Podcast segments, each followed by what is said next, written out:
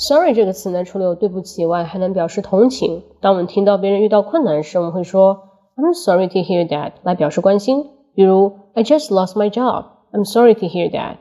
但是呢，当我们想要为自己做的事情道歉时，我们要说 "I'm sorry for"。比如 "I'm sorry for not listening to you when you needed me to."